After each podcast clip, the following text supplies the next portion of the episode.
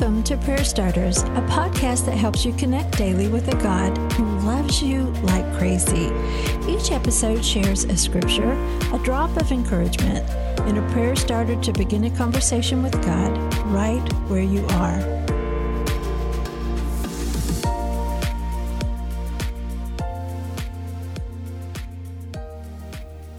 So, my dear brothers and sisters, be strong and immovable Always work enthusiastically for the Lord, for you know that nothing you do for the Lord is ever useless.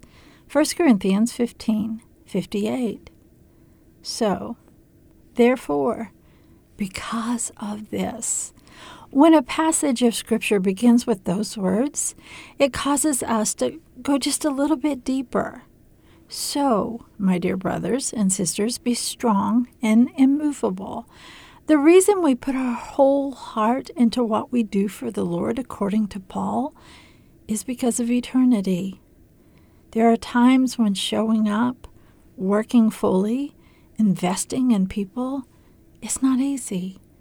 But everything that you're doing and everything that you have done with a sincere heart, it counts.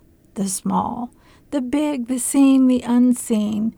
It's noticed by God because nothing that you do for the Lord is ever wasted. I imagine one day we'll be amazed at what God was able to do when we simply showed up to love people in His name. Today's prayer starter Lord, working with people, well, it's not always easy. There are so many beautiful aspects to it but also hard parts. I know it's not all dependent on me. Thank goodness for that. Yet when I show up, my heart open to follow your leading, you'll use that. And you'll do it in ways I won't understand totally until eternity. Lord, as I show up today, help me to keep eternity in mind. And thank you for that beautiful reminder. Now, continue the conversation. If ministry, whether in your home or your community, has caused weariness, today rest in the presence of God because what you do is seen, and He can do more with it than you can imagine.